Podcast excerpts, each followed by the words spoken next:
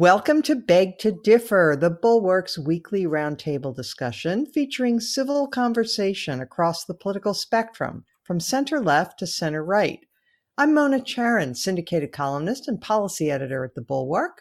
I'm joined by our regulars, Bill Galston of the Brookings Institution and the Wall Street Journal, Linda Chavez of the Niskanen Center, and Damon Linker of The Week. Our special guest this week is A.B. Stoddard, editor and columnist at Real Clear Politics. Well, ladies and gentlemen, this is our end of the year podcast. It is New Year's Eve, uh, this uh, the day of the day of uh, New Year's Eve while we're recording this, and um, so I thought we'd um, have a look back at the most awful year that probably any of us can ever remember. Um, and uh, and and just review a few of the outstanding moments. But I I'd like to begin, if we could, with a little bit of a discussion about the election, because of course we would all be in a very very very different place if the election had turned out differently. And um, I'm going to start with you, Bill Galston. It turned out to be closer than we thought a lot closer than we thought. And I certainly will plead guilty to having predicted incorrectly um, that Biden would win in a landslide. Um, I believed the polls, and then I used my own um, uh, my own analysis to to go even further. So I, I, was wrong about that, though he did win. But um, but it wasn't it wasn't uh, as overwhelming as we had thought. I mean, the the popular vote was, but the electoral college vote was a squeaker again, right? Well, uh, it depends on what you mean by a squeaker, I guess. Uh, you know, we can we can do the math two ways. Uh, he won states with exactly as many electoral votes as Donald Trump won four years earlier. Uh, I wouldn't. Uh, a squeaker in the electoral college is, I would say, an election in which a switch of one state would be enough to alter the results. Uh, that that wasn't that wasn't close to being the case in either 2016 or 2020.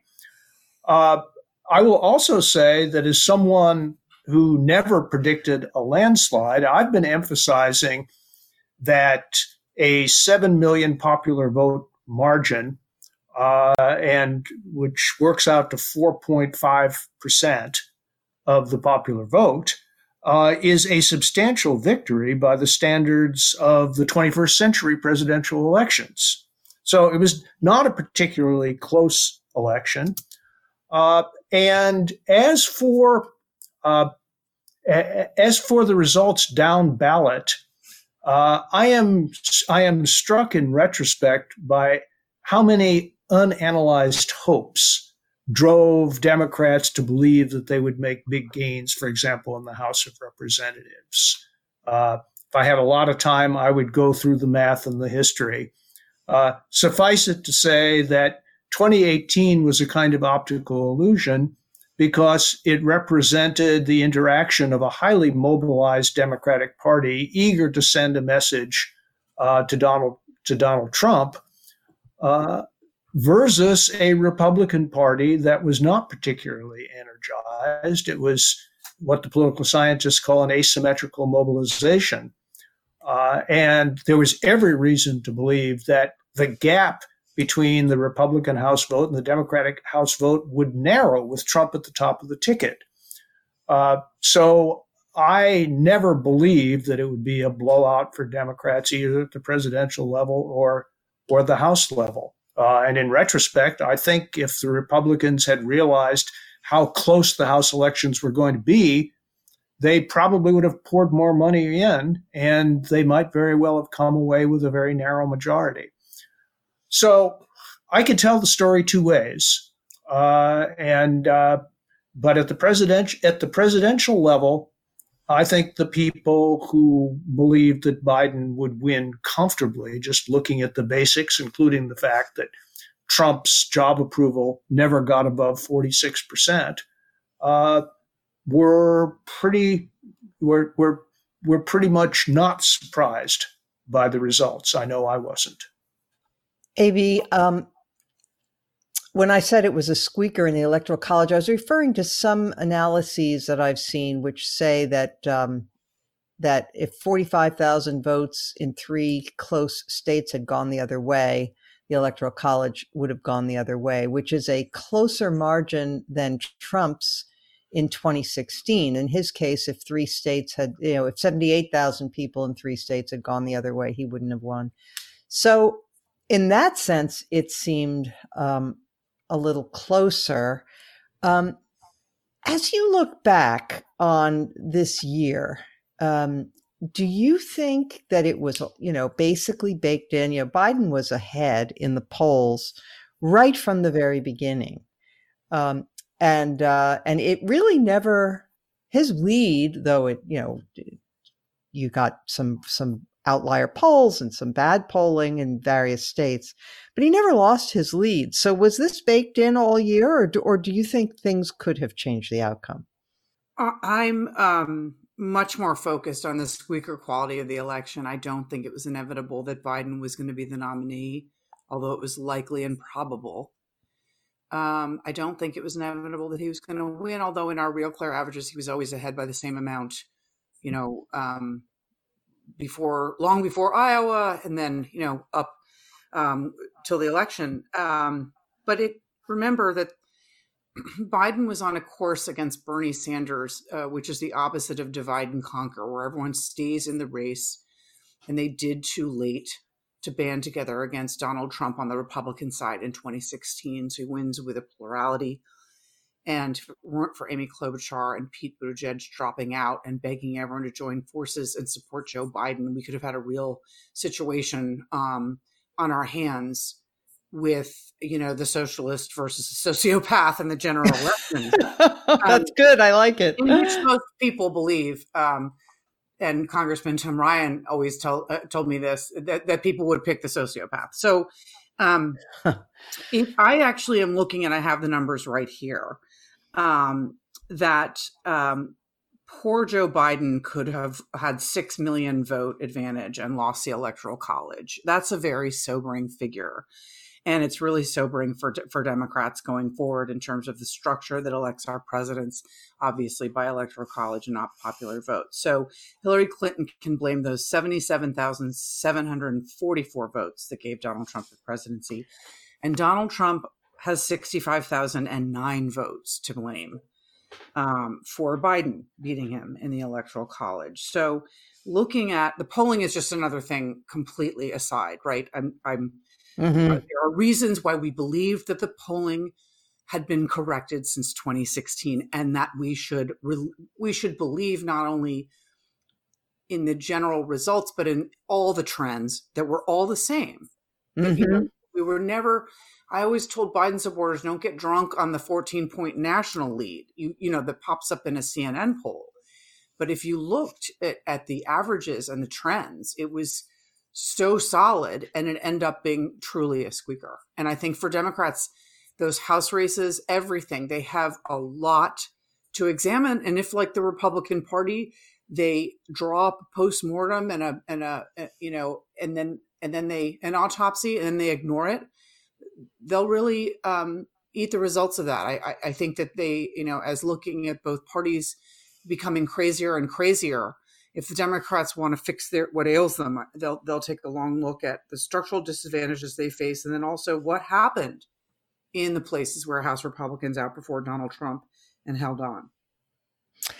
Um, interesting, Damon. Um, I, you know, my my um, default mode was always conservative, and conservatives like to see very, very strong arguments for changing any institution or anything that's been done for a certain length of time, pretty much. Not anything, but many things, right?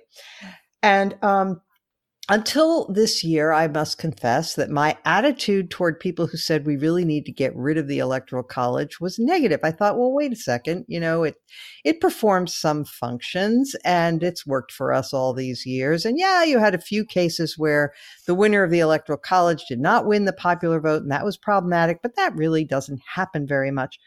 But look, uh, first of all, the the two examples uh, just since the year 2000 when that has happened, and then the projections that we are looking at more elections where that may happen in the future leads me to say maybe we should reconsider um, going around the electoral college. You don't have to amend the Constitution, by the way. You can do it through a compact of the states. And I'm just wondering what's your perspective on that because it, it, it is really um, it's it's alarming uh, where we are.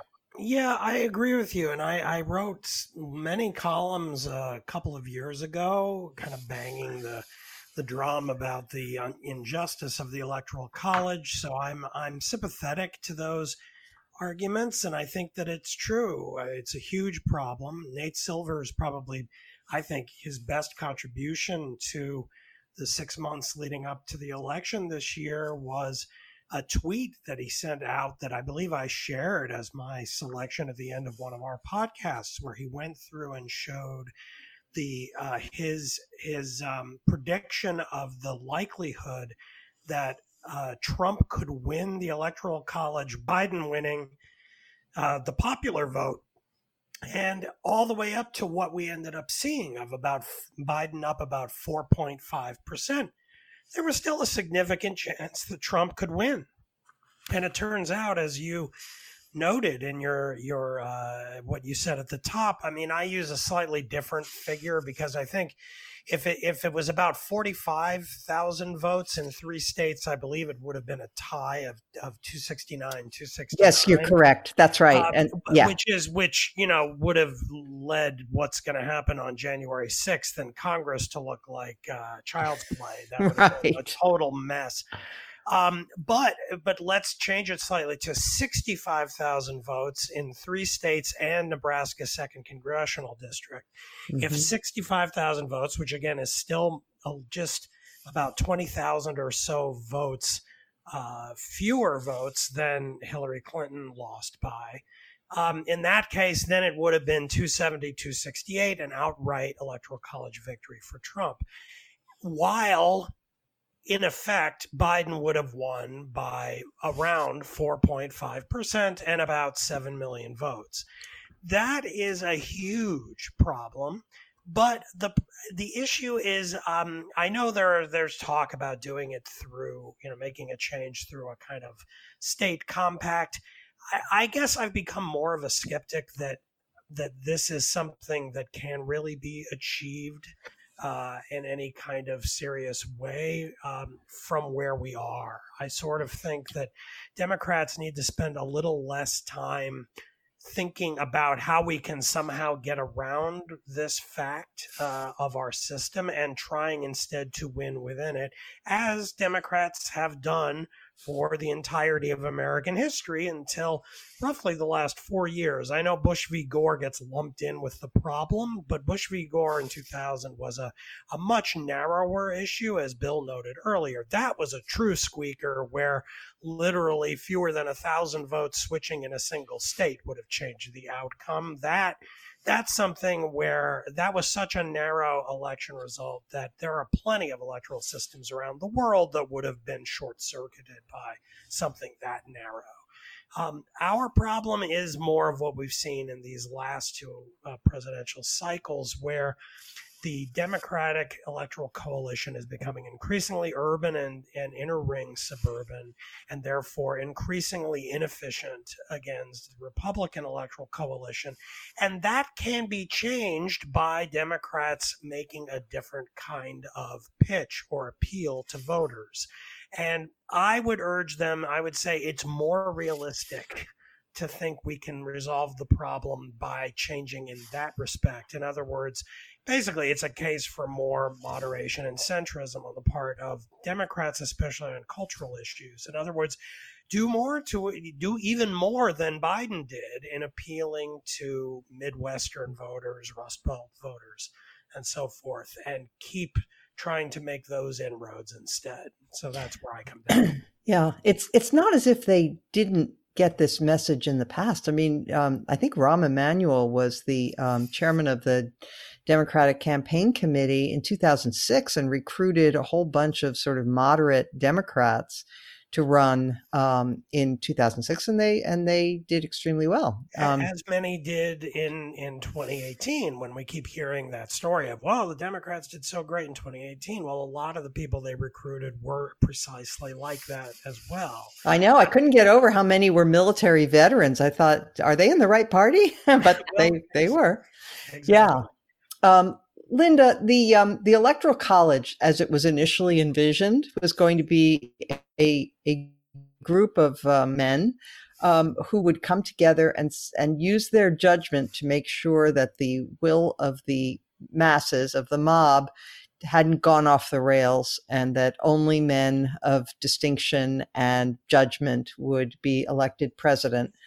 Um, it never worked that way. like right from the very beginning, it never worked that way.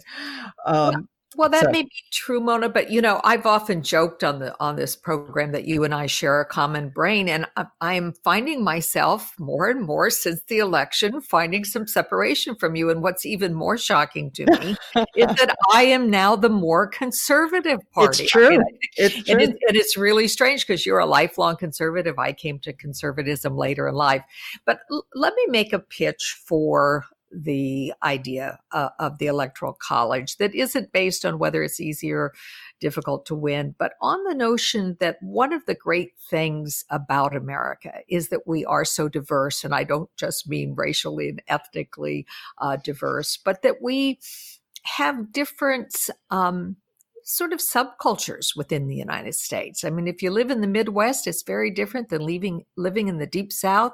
I'm a Westerner in my bones. I will always be a Westerner.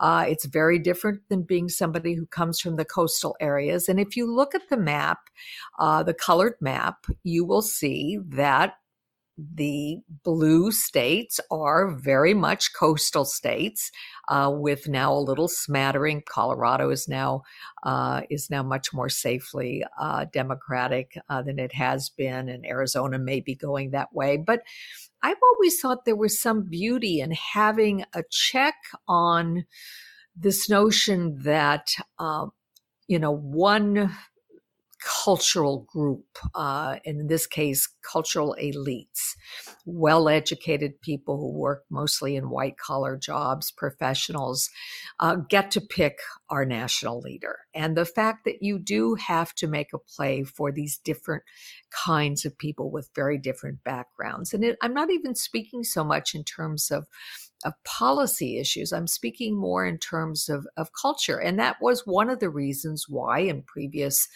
um, presidential elections there was, you know, a need to have a kind of regional balance. I mean, you know, JFK would not necessarily have picked Lyndon Johnson were it not for that sense that you want to have people from different backgrounds and appealing to different kinds of voters. So I'm not willing to give up the Electoral College just yet.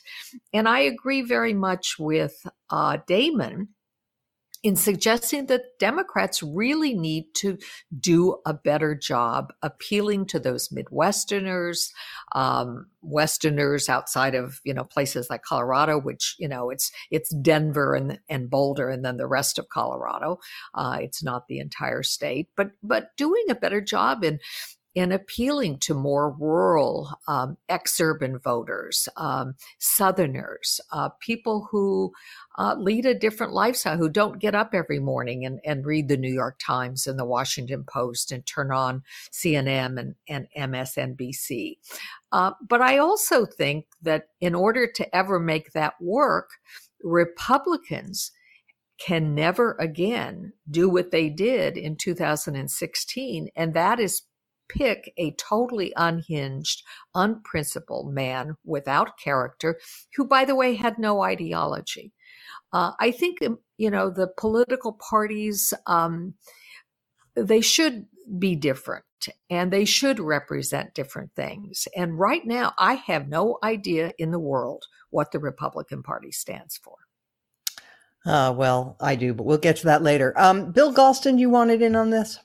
Uh, you know, two points for the record. Uh, first of all, 100% of Joe Biden's 7 million vote margin came from just two states California, which he won by 5 million, and New York, which he won by 2 million. Uh, if you look at the two largest uh, Republican states, uh, they they provide a much smaller vote margin for Republicans. Uh, so there is there is a massive voter distribution problem that, that Democrats have, and if they wanted to solve their electoral uh, college problem, they would quite literally decimate California in the Roman sense. That is, that they would they would select yeah. one tenth of the population, and which a little bit more than say three million people, and disperse say 300,000 to 10 carefully selected states, and then we'd be having a very different conversation. Uh, the but uh, less jocularly, uh, there is a perfectly constitutional way of mitigating many of these problems. I believe it would be constitu- constitutional for the Congress of the United States to mandate that each state will award uh, all but two of its electoral votes based on the Demo- the presidential outcome in congressional districts. Uh, uh, and there would be all sorts of positive civic consequences uh, to distributing electoral college votes in that matter manner. I haven't worked out exactly what impact this would have had on recent presidential elections, but from the standpoint of exposing the entire country to the election rather than having the election confined to 10 or 12 states, I think it would be transformative. All right, let us turn now to um, another huge story from 2020. Um, we, um, on uh, May 25th, George Floyd was killed by police officers. And um, we also learned of the death of Breonna Taylor and uh, Rayshard Brooks. There were others. And it provoked a huge outpouring of uh, of fury and and upset, and a, one had the sense at the time that we had reached a a moment in our society where we wanted to re-examine issues of race and policing and issues of discrimination and so forth. Obviously, these are eternal matters for this country, but um, but it felt like there had there had really been a a, a sort of national reckoning of some kind, and um, I'm just wondering, you know, I'm going to start with you, AB. Do you do you get the sense that that feeling has dissipated, um, or that you know some of the things that we talked about at the time, like reforming certain police practices, no knock raids, uh, which was implicated in the Breonna Taylor tragedy, and qualified immunity and other things. Um, do do you think the moment has passed? Is that uh, and and what are the consequences if if it's forgotten? Yeah, I think it's unfortunately um, as you describe, that the that the momentum eh, from all of these galvanized Americans all across the country, black and white, young and old, everywhere, um, coming out and you could see the shift in the polls in support for the Black Lives Matter movement and just general polling about policing and discrimination in policing and use of excessive force and everything. Those that polling changed. Um, it went it went you know up um, suddenly as a result of uh, George Floyd's murder and um, the the resulting protests, and then it faded. Uh, and by the election, had sort of gone back down to a little bit above like status quo. Um, and that for Republicans who were really hammering Joe Biden about, you know, the need to condemn the violence, which Joe Biden did in his understated way over and over again, but he probably didn't do in dramatic advertisements. And, you know, there was there was a lot of they they they used that kind of messaging against rioting very effectively, I think, um, in in uh, certain places that they targeted. And, and the sad thing is that police reform really should be bipartisan, and there's no question um, that for the those of us who you know, everyone who backs the blue wants there to be police accountability and knows that bad cops destroy the reputation of forces with good cops and, and good leadership. And so um, I think that Biden was straddling this very difficult rail in the Democratic Party, telling them, you know, look, I'm not going to be supporting defund the police. I'm going to condemn violence.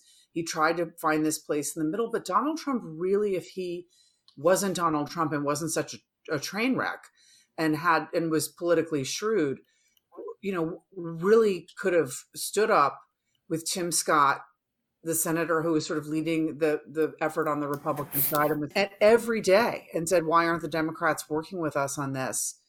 Um, and instead, he just did self destructive stuff like Lafayette Square, and you know, it was a disaster. But I do think that the police need to restore social trust, and and this is this is really a sort of a gimme area where people from both sides can come together and try to look at areas where um, you could help good cops um, root out bad cops and there would be an increase in, in accountability that would ease all this tension lead obviously to less um, discrimination um, battery and death uh, but uh, really start to bring about some healing um, in, in, the political system um, and in black america so I, I, i'm frustrated by the fact that it was just it, it, came about in such a political moment.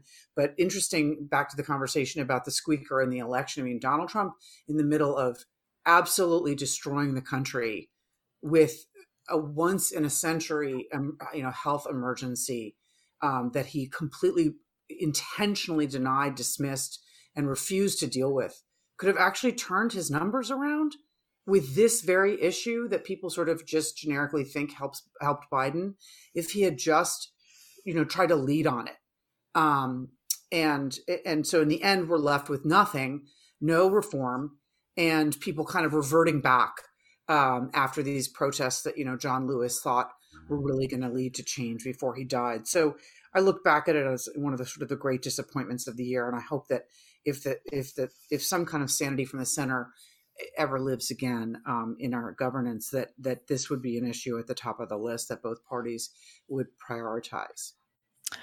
Um, Damon, you could even make the case that um, that whereas the initial uh, energy and the initial passion was um, for racial justice and for reform, uh, that that really did flip on its head when the violence got out of hand in certain places, when Trump so bungled the response. Um, but uh, he, he bungled the response, but it didn't matter. The fact you could argue that um, Biden saying, you know, having having messaged reasonably well that he was, you know, he didn't excuse rioting, was okay and not harmed by it. But you could argue that lower down on the, uh, uh, uh, eh, you know, uh, on the list, the uh, Democratic members who were running um, may have been badly hurt by the defund the police message, which certainly um, certainly was out there.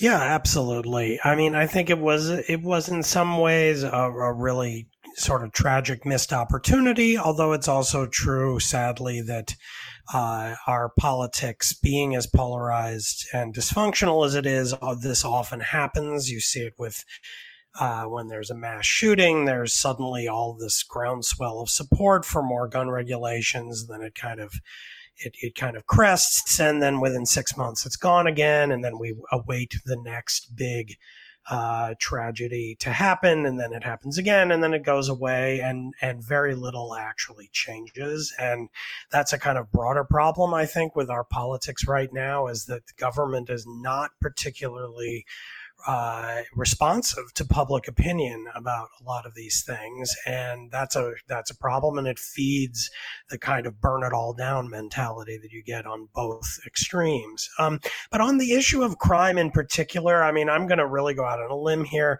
I will begin by saying that uh, I absolutely think it would be great, and think we need to reform the police in all kinds of ways to make them more responsive uh, to communities that they serve uh, and less beholden to uh, you know what their unions demand and protecting uh, bad apples.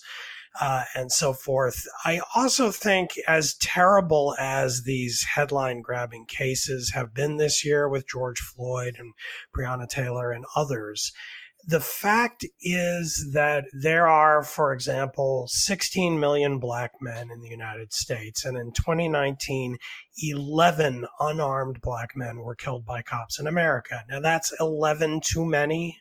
Obviously, there were also 23 unarmed white men killed, and that's 23 too many of those.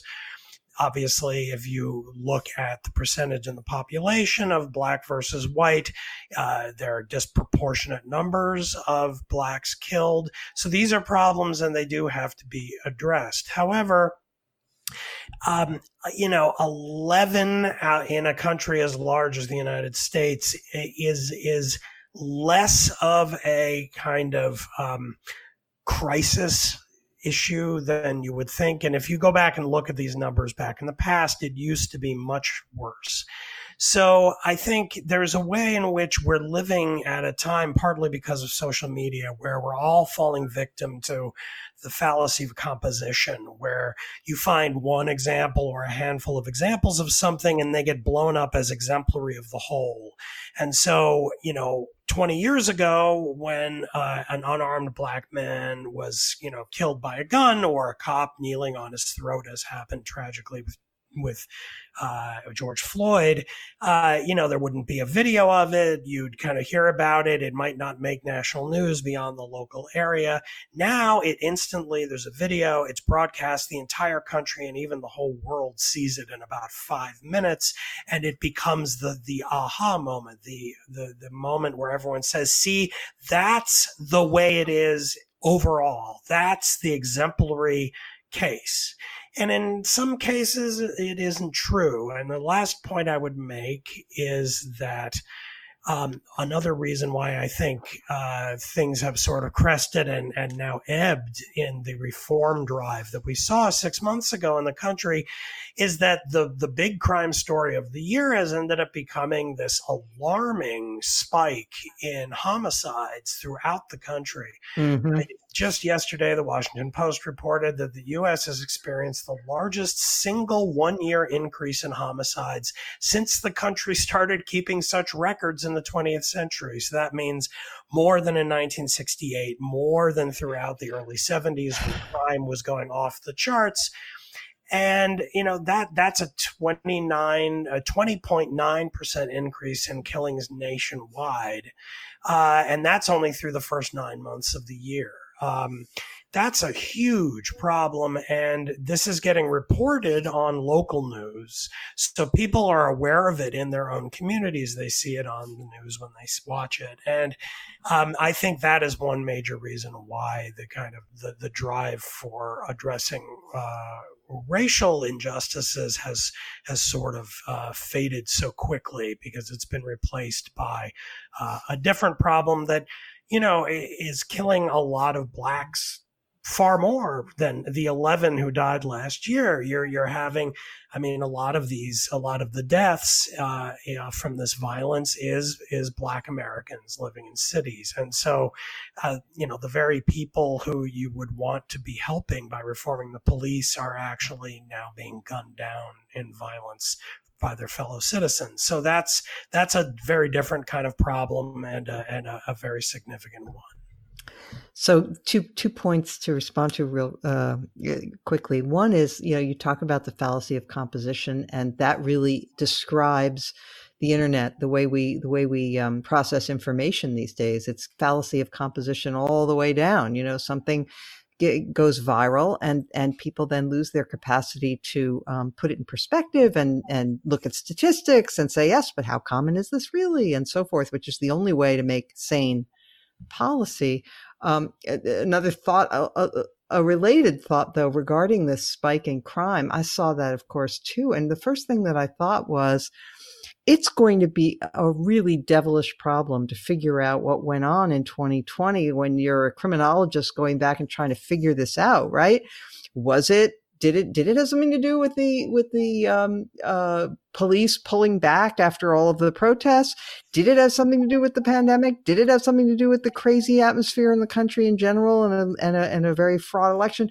I mean, there are just so many things that went badly in 2020, it's going to be awfully hard to compare it to other years and try to tease out what's going on, right? Yeah, oh, absolutely. It's uh, all of the above, I would think. Right, right. Well, Linda, yeah, go ahead. Yeah, I was just going to jump in here on this. I, I mean, I think you're right. There has been this, you know, huge one year increase in, in homicides. But let's remember that we were at a near 50 year low in many of these high crime areas uh, prior to this. So sure. when you're starting at a, a, lower point, it takes many fewer uh, increased murders to, to see that kind of blip. Uh, I do think, though, Mona, that um, one of the, I, I, think that was very um, unnerving to most Americans to see cities burning, to see widespread looting across the country. I mean, in places we were not used to seeing them.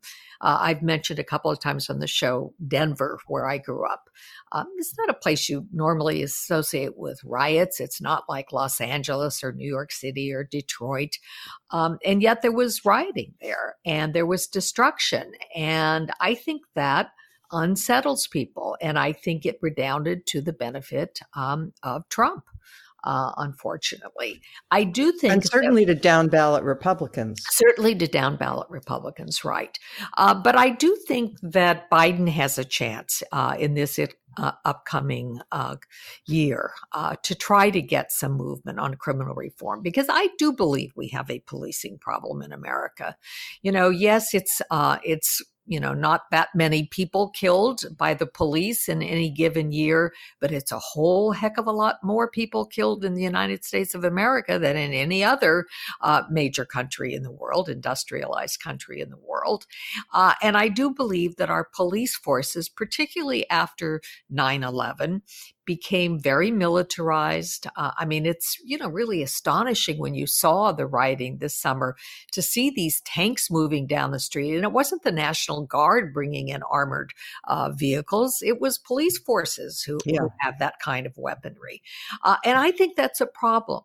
Um, and I don't think, given the fact that we've had relatively low crime rates uh, in recent years, that it's justified uh, by need. I mean, you know, why do our cities have to look like they've been taken over? That there's, you know, uh, uh, some kind of uh, martial law that's taking place uh, with tanks and people looking like soldiers in the street. So I do hope that Biden is able to take this on. And I do hope that when he does deal with the issues of racial injustice, that he doesn't make the mistake that Democrats so often do, which is to swing the pendulum too far uh, in the direction of trying to create special programs based on race, trying to make race become a factor in hiring and school decisions. I mean, one of the you know most interesting things, and again, we've talked about it on the program this year, um, in the election was that California, arguably the most liberal state in um, in the country, I don't think actually there's any argument about that. It is the most liberal state, and yet um, voters in that state rejected a move that would have put racial preferences for college educations and government hiring and government contracting uh, back on the books. So um, it's going to be, uh, I, I think, Biden's own personal instincts on this issues are very good, but whether he is moved too much by trying to appeal uh, to the left in his party is going to be the real test. Um, Bill, one of the things that has been characteristic of our era is that there is so much unwillingness on the part of each side to show even a modicum of good faith about the other side, right? And one of the things that I hoped would happen, this was before the rioting, but that when we first had these huge demonstrations on behalf of Floyd and uh, uh on behalf of blacks, black Americans in general, Uh, and you had certain little, you know, they were symbolic, but they weren't unimportant. Things like um, the NASCAR company banned the stars and bars, and uh, and the, the state of Mississippi decided to change its state flag to eliminate any vestige of the uh, Confederate battle flag and so forth. And, you know, it, it could have been a moment uh, to say, you know, people sometimes are insensitive or they don't realize how things sound, but when it's pointed out to them, they can they they can let the better angels of their nature uh, thrive or, or or bloom. And and um, it feels one of the reasons I wanted to discuss this is that it feels as if everything just sort of disintegrated. All of that hope, all of that opportunity that was part of what happened in the aftermath of these awful tragedies has dissipated, and instead we're we're back to uh, you know you want to defund the police and and uh, and I want to you know uh, uh, be cruel to uh, to black people. I'll confess, Mona, I'm a little bit more hopeful okay. than that. Uh, I'm I'm hopeful not only because in the midst of a highly conflictual year, there was actual agreement across party lines and legislation in the area of sentencing reform uh, with the president's support. But I'm also hopeful because I know for a fact that there are groups in both the Senate and the House, bipartisan groups, that are quietly working behind the scenes to try to uh, negotiate some agreement between the package of criminal justice reforms that Senator Tim Scott, Republican, African American from South Carolina, put together, uh, negotiate some agreement between that package and a you know and a more aggressive package of reforms on the Democratic side. Uh, I don't subscribe to the argument that all of the energy has gone out of this. Certainly, it has receded somewhat, but I think thoughtful legislators on both sides of the aisle understand that there's a real problem here and that it needs to be addressed. Uh, a second reason for hope is that uh, President Biden will not drop this issue. He won't let it disappear off the agenda. He can't, uh, and even if he could, he doesn't want to. So there will be sustained presidential attention. And I think that once he learns more about the the folks in the House and the Senate that are really continuing to work on this problem, he he will come to believe that a negotiated solution is not only possible but but beneficial. Uh, a final a final point. I think that to some extent we lead ourselves astray when we focus exclusively on killings by police. The deeper problem, I think, and one that has really driven a wedge between minority communities, particularly African Americans, and the rest of the country, has to do with the day in, day out policing practices, stop and frisk, uh, stopping stopping cars for minor infractions or because they appear to be in the quote unquote wrong neighborhood. Uh, the the resentments that have built up uh, are much more focused, I believe, on these day to day experiences of unequal treatment by the police than by the episodic but highly publicized police killings. Uh, there, Lindsey Graham uh, had a kind of an aha moment in a Senate hearing just last year when Tim Scott told him that he personally had been stopped by the Capitol Hill police six times in the past 18 months and was unable to persuade them that he was a U.S. senator trying to go about his business like any other yeah. senator. Remember I, I that think? I think, I think, Bill, he said he'd been stopped uh, in his own neighborhood driving his car six times. And he had also been stopped by the Capitol Hill police, but I don't think it was six times by the Capitol police. I could be wrong about that, but. Well, you're rarely wrong about such things, Mona. So th- thank, thank you for the factual correction. But the point stands. Yeah. Right. that, now yeah. we're talking about unequal policing that doesn't take the form of shooting people recklessly and without justification. Yeah. It take, takes the form of daily provocations that drive home the belief in minority communities that they are the objects of suspicion by the police and the police see their their job much more as subduing these communities than serving them. And that has to end. Yeah yeah, uh, uh, thank you for that. Um, okay, so um, let us now turn to uh, a segment that where we're just going to list some things from the past year. Um, it has been probably the most eventful year ever. So you know, I'll just give a couple of examples. At the very beginning of January of last year, we, uh, of 2020, uh, we were talking about the assassination of Qasem Soleimani. Australia had huge fires. Uh, in February, we had the Iowa caucus app that malfunctioned. Remember that? Um, this podcast spent a good bit of time on the accusations by Tara Reade. I, I could go on, but let's. Um, yeah, yeah. So let's start though. Uh, I've asked you all to submit what you think is the craziest moment of 2020. Damon, what about you? Well, there's a lot of competition yes. for that. Um, but I, I guess um, I, I, will I will avoid uh, pointing to one of the couple dozen uh, examples from uh, Donald Trump that I could have chosen uh, mm-hmm. for this, and instead uh, highlight something uh, that actually came out in talking to my son about this he reminded me of the evening of March 11th, which I believe was a Thursday, which was the week, as we all might remember, when we went from, ah, this COVID thing's not that big of a deal to, oh my gosh, we're shutting down the world. Um, mm-hmm. And it was on that night that Trump gave a speech in which he said that he was shutting down travel from Europe. The NBA shut down the rest of its season. Tom Hanks, it was announced, was uh, sick with COVID nineteen. I believe he was in Australia at the time.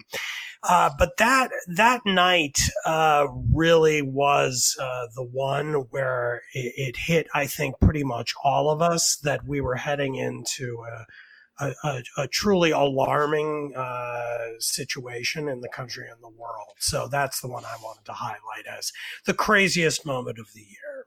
Mm, uh, Bill, I remember we had recorded our podcast. I don't know if it was that week or possibly the week before, but I remember when we were still seeing one another in person, and uh, and you said based on people that you knew who had this thing that you thought there was there was much more to it than uh, than they were saying. But anyway, what's yours? Your craziest moment?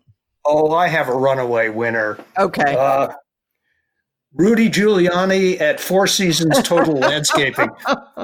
That's remember he started. Oh, that, Linda, you'll have to come up with another one. I've yeah. never seen anything. Remember when Rudy started melting? yes, his, his hair color running down the side of his that was just that was priceless, I have to say. And um, and the fact that the Four Se- it was supposed to be at the Four Seasons Hotel, but it was at the Four Seasons Landscaping Company near a porn shop and a crematorium, I think. I so, checked that point earlier, and you're absolutely right. there we are. Okay, those are your. That's the the lawyer to the President of the United States, ladies and gentlemen. AB. My um craziest moment was Lafayette Square because um, uh, it, it just happened to be the one that I physically responded to. I mean, I can remember exactly what it felt like. I was outside, I was working on um, a column, and uh, I, there was I was listening to.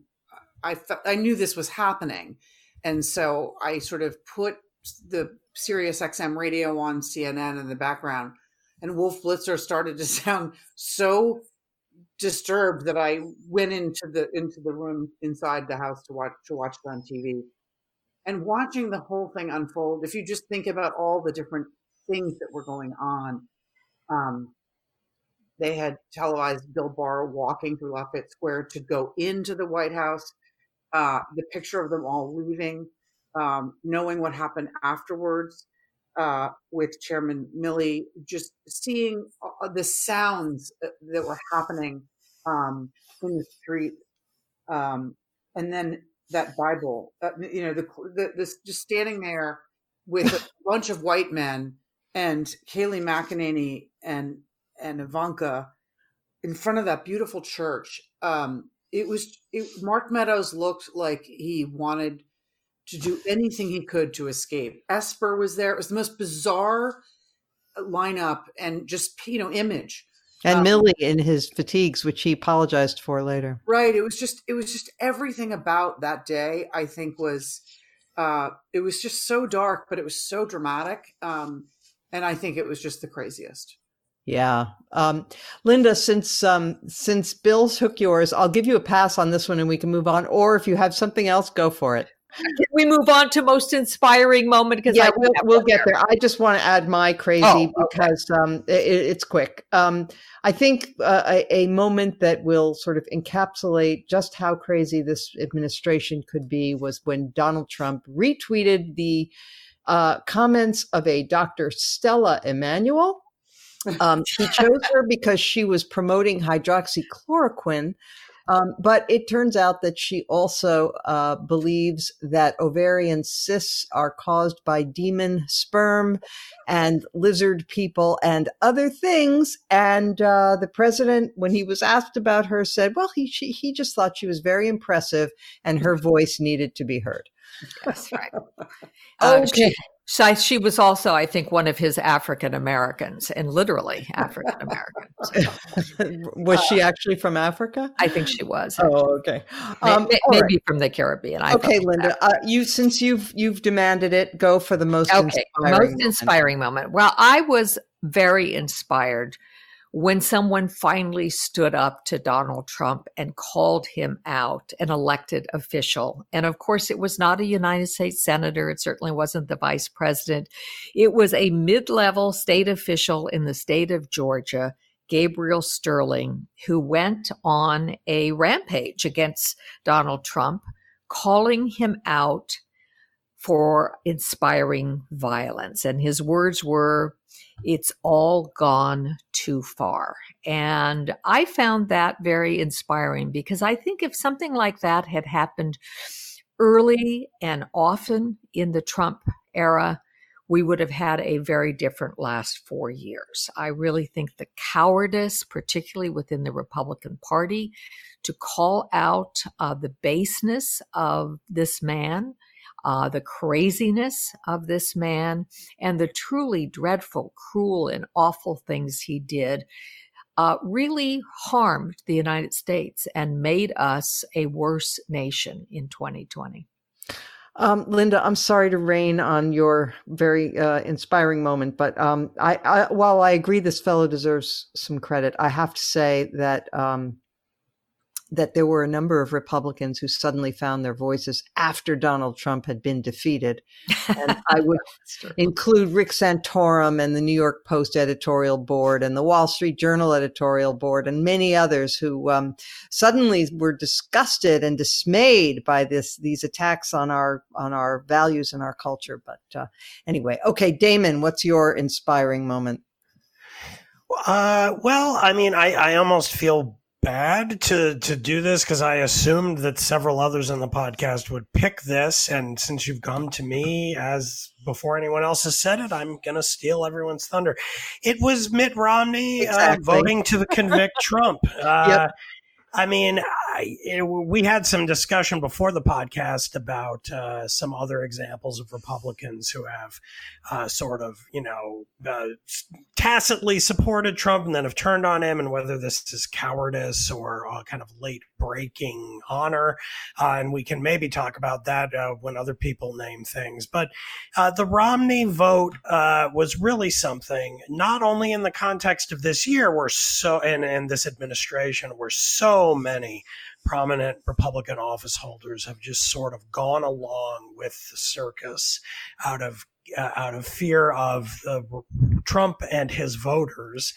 But in the context of the narrower context of the impeachment itself, the fact is there is really no precedent in American history for a party to boot out its own president in an impeachment.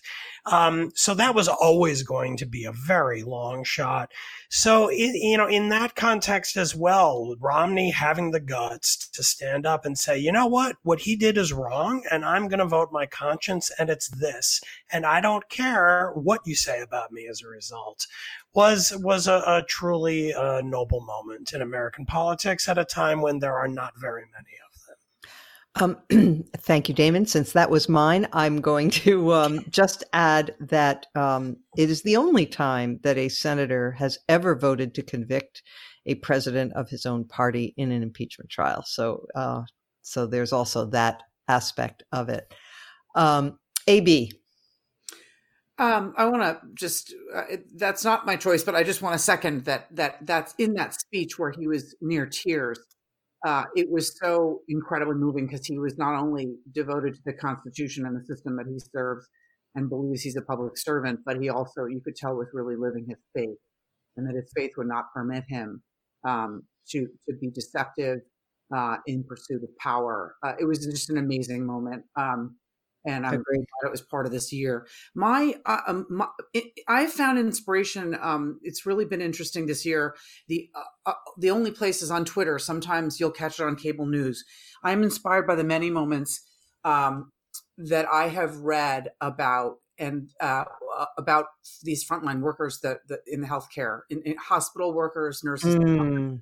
They have done the most unbelievable things in the pandemic. They have moved away from their families, sometimes with young kids, to hotspots, gone on airplanes, gone and lived in hotels, and bunked up for weeks and months at a time to help uh, places that are surging um, and are at break, you know, hospitals that are at breaking point.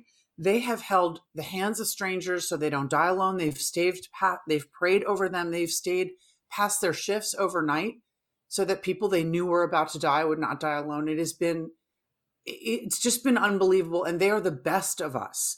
And um, I'm really obsessed with the coronavirus um, and what it's shown about our society and the fact that a significant portion of the country still just does not care that these hospitals are at breaking point, um, that we are that that we're crushing our system with what, what happened at Thanksgiving, what's happening at Christmas. Um, it is just it just it breaks my heart. But these people have really inspired me, um, and they just never stop giving.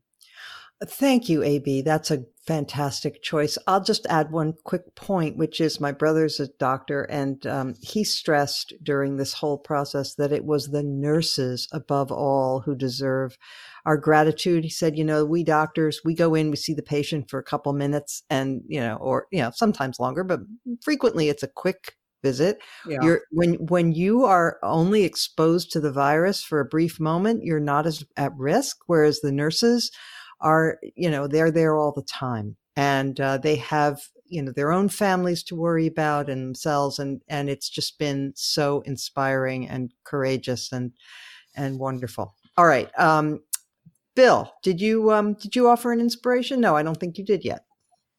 You're right, I haven't, and I'm I'm going to mention something nobody else has, and this may reflect the fact that I'm the son of a scientist, but I was truly inspired when the Pfizer test results were made public. Mm.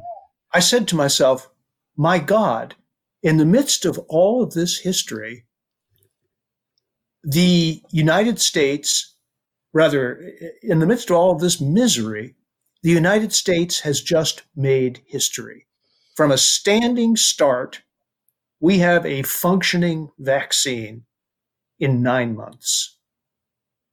Uh, it was really a triumph for scientists working as teams across the country and frequently across national boundaries as well to achieve what in any other time would be called a miracle and one that will save millions of lives around the world. So uh, I I found myself inspired as the son of a scientist by what I knew the backstory was. How many laboratories were were running twenty four seven? Uh, how many people had left their families for extended periods to go to work in in teams in nodules of scientists who were trying to move the process forward just as quickly as possible.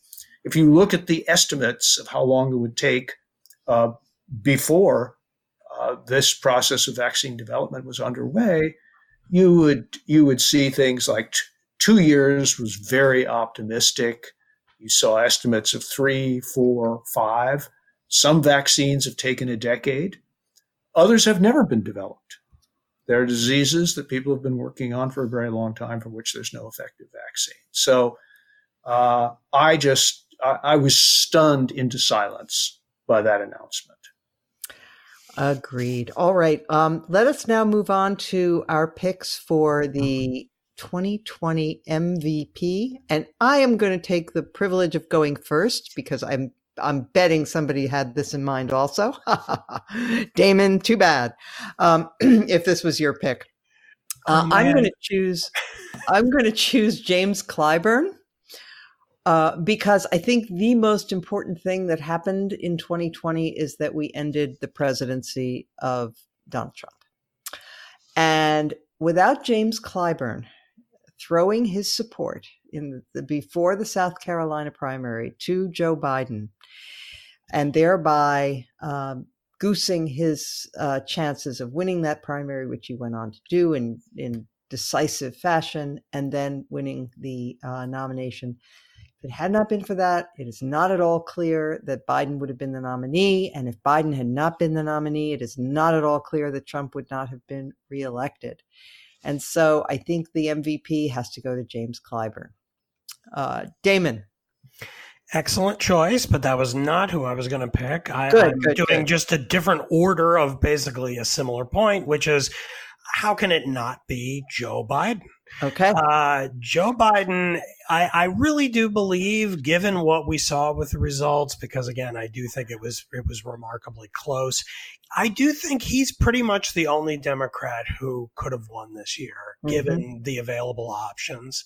Um, I wouldn't have that necessarily a few months before the election, but seeing how it worked out, where the votes were, the different groups uh, who were mobilized on the different sides, seeing how well Trump did in in gaining seven million or so additional votes over four years ago, I think Biden uh, ran a really tight ship, a strong campaign. He and his campaign were ungoatable by either the woke left or the multitude of attacks coming from the right about his son, about other things that had nothing to do with reality, like calling him some kind of socialist radical, uh, Trojan horse for the left. It was just, it was sort of nonsense coming from both directions. And at no time did he really ever get knocked off of his stride. He never took the bait and and just ran a solid campaign in a really crazy year where it couldn't be a normal campaign. And you know, in politics, it, what matters is if you win, and he did win. And uh, at least uh, you know we can we can say that therefore uh, the Democrats really did choose the the best guy this year. So uh, kudos to to Joe Biden. Agreed. Linda. Well, I picked Anthony Fauci. Uh, what would we have done without him? He was the only person who we could sort of rely on to stand up at the podium and give us uh, the straight picture during all of those many briefings in the early days. He's the one who explains to us uh, medical terms and the progress uh, of the vaccine and tells us how it works and gives us the bad news uh, when he needs to, which is that Americans are not doing what they should be doing in terms of of uh, staying within their own family circles. They're only uh, getting out and spending too much time with each other, and therefore the uh, virus is uh, going wild. So I think Anthony Fauci, he's my hero, my most valuable player of this year. Excellent. Um, Bill. Well, I'm going to pick someone much more obscure. Uh, a federal district judge from the Middle District of Pennsylvania by the name of Matthew Brann, uh, a a longtime Republican official. Uh, he uh, got a lot of training in his years as a member of the Federalist Society, uh, a longtime member of the, of the NRA, who wrote, in my opinion, the decision that turned the tide on the Trump campaign and supporters' legal challenges to the 2020 election.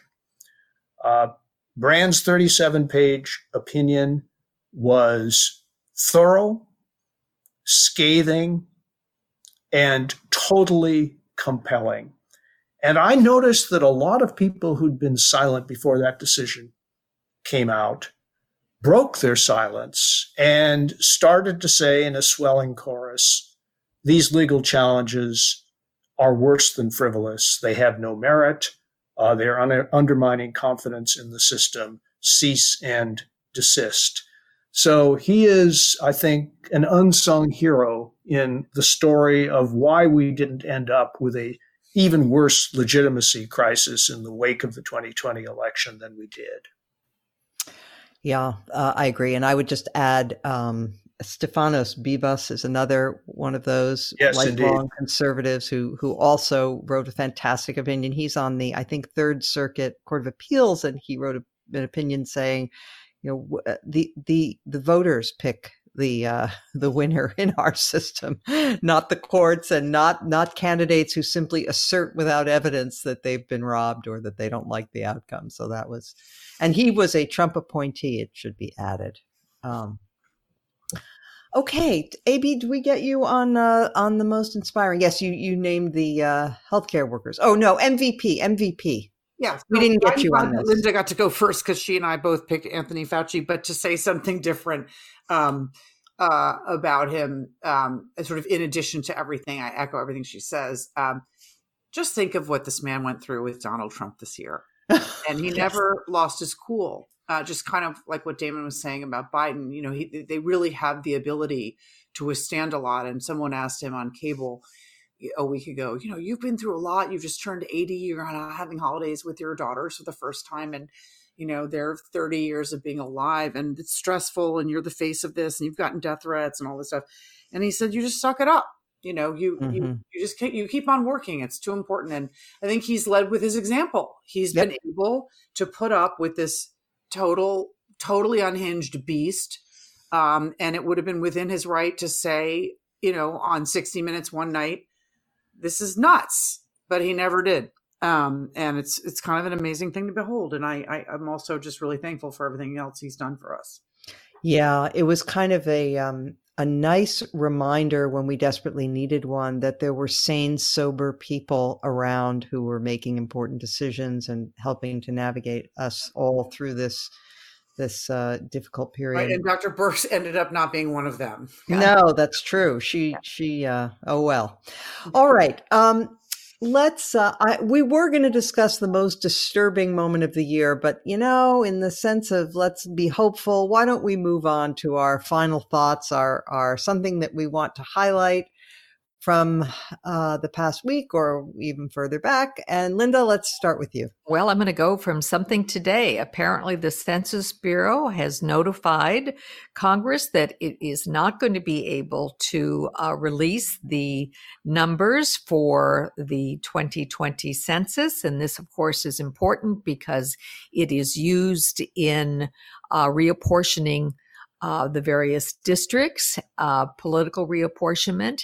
And Donald Trump um, had tried uh, all through his uh, term in office to make sure that the Census Bureau, when it came time to counting people, did not count people who were not uh, legally present in the United States, despite the clear wording of the Constitution, which says that you shall count all whole persons. So um, this is a this is good news. Um, it it means that uh, there is not going to be a reapportionment uh, that will take seats away from states like uh, California and New York and hand them uh, over to uh, places like, I guess, like Montana and Wyoming and other places maybe that have a higher proportion of uh, citizens in them. Uh, and so it looks like these numbers are not going to be forthcoming till after Joe Biden is in the White House and we can uh, put aside this uh, further threat to the Constitution. Hmm. Interesting. AB. Um, well, I, as I mentioned before, I'm really um, obsessed with the coronavirus and what happened this year in terms of what I believe is the largest, uh, worst failure of government in our history to protect its citizens um, in a in a in a mission that it was responsible and accountable um, for doing. And um, uh, unlike um, the, the, Donald Trump's messaging was always, you know, to shove it off on the states, but it was the federal government's responsibility to mitigate the threat of a pandemic, um, like the threat of a dirty bomb. And as I said before, he refused to. Um, so I think it's just been uh, really important for people to. Th- there's so much other noise that goes on. It was an election year.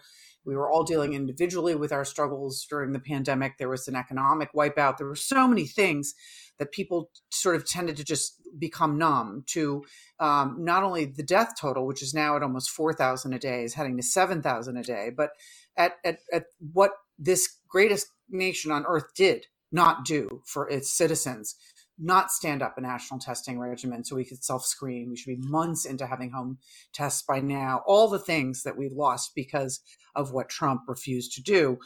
So I sort of want people not only after impeachment and everything else to reread the Constitution, but I desperately want them to be students of what the government was supposed to do and did not do. So I'm going to highlight Lawrence Wright's massive piece, uh, The Plague Year in the New Yorker this week, which I've begun online is very compelling, but I intend to read in person. And as a New Yorker and a, and a fan, as a New Yorker myself and a fan of the New Yorker magazine and a subscriber, I, I have to tell you, it's been daunting to not be able to find one in this local uh, vicinity for um, all the days I've been trying. But um, I will get my hands on it. And I will I will finish it. But I think it's a great look uh, again.